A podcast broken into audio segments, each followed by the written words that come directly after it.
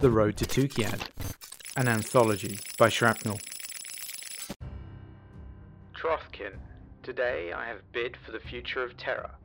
The Precentor Marshal of Comstar has offered challenge from his Comguards to all the clans whose forces invaded the Inner Sphere. If we defeat them, they will cede the court of the Star League to our control and give all of Comstar's considerable resources to our cause. Terra can be ours within the year. In return, the Precentor Marshal demands that if his Comguards defeat us, we must halt our advance at the current line for the next 15 years. I have accepted these terms.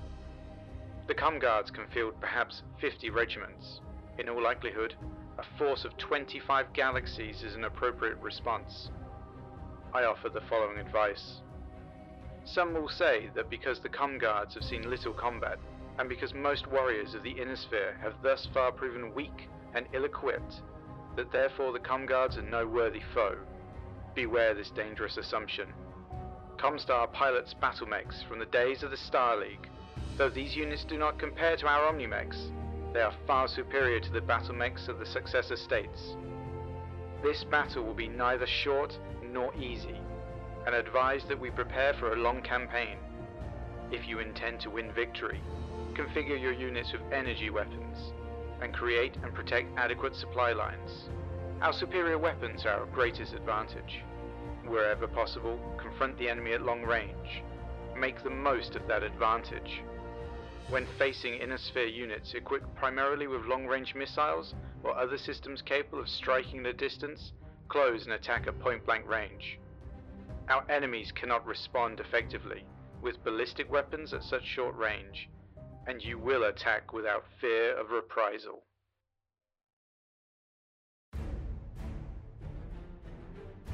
Near Dinju Pass, Dinju Mountains, Boreal Continent, Tukayyid, Free Rasalhague Republic, 1st May 3052. The Smoke Jaguar of Elemental Bolin fired the jump jets of his thruster pack, slowing his descent. He had fallen close enough to the planet's surface to make out the individual mechs of the Com guards below him. Bolin smiled.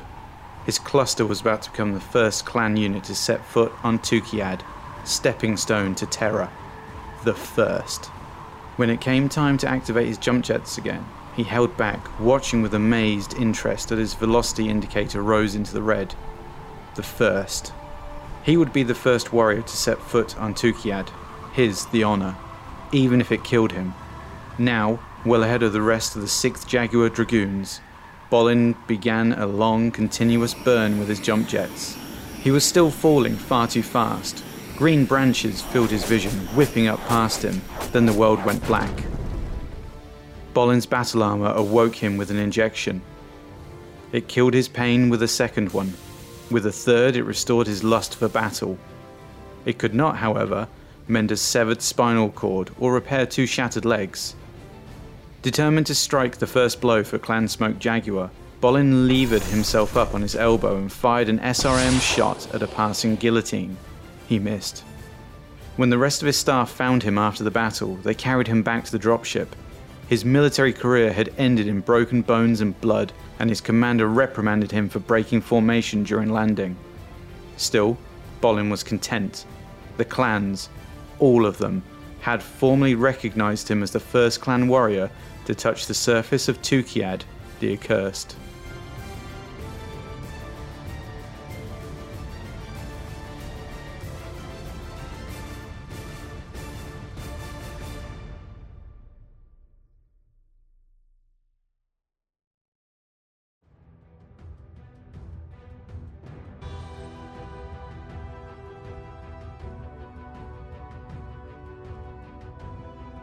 Lasige Valley, Boreal Continent, Tukayyid, Free Rasalhague Republic, 1 May 3052.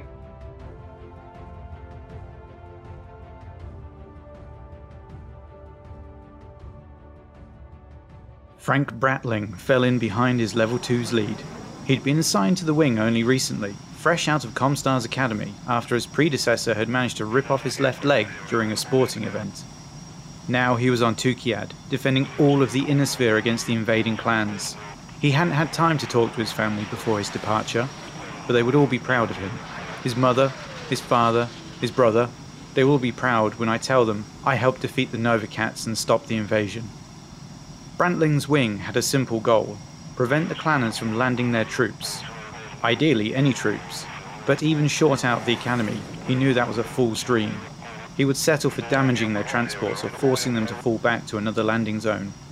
The enemy dropships came up over the horizon. They are deep in the atmosphere, but they aren't trying to land, he realized. He'd heard the clans could perform combat drops from a hovering dropship. Enemy aerospace fighters launched from their dropships, and at the same time, mechs began jumping from their ships. Blake's blood! The Com Guard's wing angled towards the lead dropship, a clan overlord. Frank brought up his weapons and targeted one of the dropships behind the lead. His paired PPCs spat bolts towards one of the approaching aerospace fighters, striking its wing. A follow on blast scored a lucky hit and ripped a hole in the fighter's fuselage, causing it to spiral down to the ground. He didn't have time to check what type of fighter he'd just killed. Instead, he targeted one of the descending mechs, but this time his weapons missed completely. Stop targeting the mechs, Brantling. A voice chided him. Keep those fighters busy so the big boys can down the dropships. As if to reinforce the rebuke, one of the enemy fighters targeted him and forced him to break formation. A laser hit his left wing and sheared armor away. One of his wingmates targeted the offender, giving Frank precious milliseconds to break right, dip his nose, and come back up under another enemy fighter. His weapon spat fire, but missed again. Instead, he hit one of the mechs dropping from one of the enemy dropships. This is Star Captain Mia Atwater, A female voice sounded over an open channel. pilot of the Hammerhead HE. I accept your challenge under the rules of Zellbrigen. At the same time, the mech poured fire into him. His battle computer identified it as a Ryoken in an unknown configuration. LB pellets and missiles ripped into his already damaged left wing. He banked to the right and overshot the descending mech before he could target it. That wasn't true for the mech though. Weapons fire again ripped into his fighter and once more tore into his left wing. Ugh, you've got to be kidding me! He brought his fighter around again, pointed his nose to the ground and Atwater's mech below him, and pushed his engines to the maximum. The enemy mech was almost down, and Brantling had the dropships between his target and himself, but that didn't stop the Star Captain from firing another salvo with her LB class autocannons at him. His left wing broke off and he lost control of his fighter. No, no, no! His hand reached for the ejection system, but froze. His fighter's nose was pointed downward, and he was in the midst of enemy fighters and dropships. If he ejected, the jets of his pilot couch would likely crash him headfirst into one of the dropships, if he wasn't killed by a stray shot.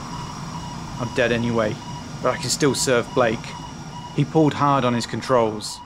Star Captain Mia Outwater landed her Stormcrow on Tukayyid and watched in horror as the hammerhead she had fatally damaged angled itself towards the cat's maw. The fighter rammed nose first and weapons firing into the engines of the massive dropship. A chain reaction detonated the entire drive section and ripped its way through the belly of the ship before anyone on board could react. She did not have time to consider the loss, though. There were still enemy aerospace fighters harassing the remaining Nova Cats, and their own fighters were gone. She raised her mech's arms and fired on another enemy. The Comguard's fighters, spurred on by the destruction of the Cat's Maw, intensified their attacks on the remaining dropships and landing troops. Our losses are too high. We need to regroup. After all their mechs and elementals had disembarked, the remaining dropships lifted for space again. She expected the enemy fighters would follow the ships, but instead, they wheeled and began focusing on the ground troops. Scatter! Was the only order she had time to bark to her trinary before the bombs began dropping. She fired on an approaching Rapier, her LB-5X and Artemis-supported LRM launchers shredding armor off its nose, but the fighter barely flinched. Instead, it poured PPC fire into her, melting armor from her Stormcrow's right arm and leg. She fought to keep her mechs upright and fired again. One cluster round hit the Rapier's cockpit, turning it red from the inside, and the fighter crashed to the ground. Around her, more and more enemy aerospace fighters either broke off or were destroyed by the Nova Cat's return fire. She noticed Star Commander Emmeline destroying multiple fleeing fighters and made a mental note to consider sponsoring her for a trial of blood rights. But the clan's own losses were staggering. From her trinary, only six mechs remained upright. The rest were either salvageable or a total loss. Blown to pieces by dropping bombs or ripped apart by strafing runs. All around her, she could see the same. The Novacat's first minutes on Tukayyid had been costly.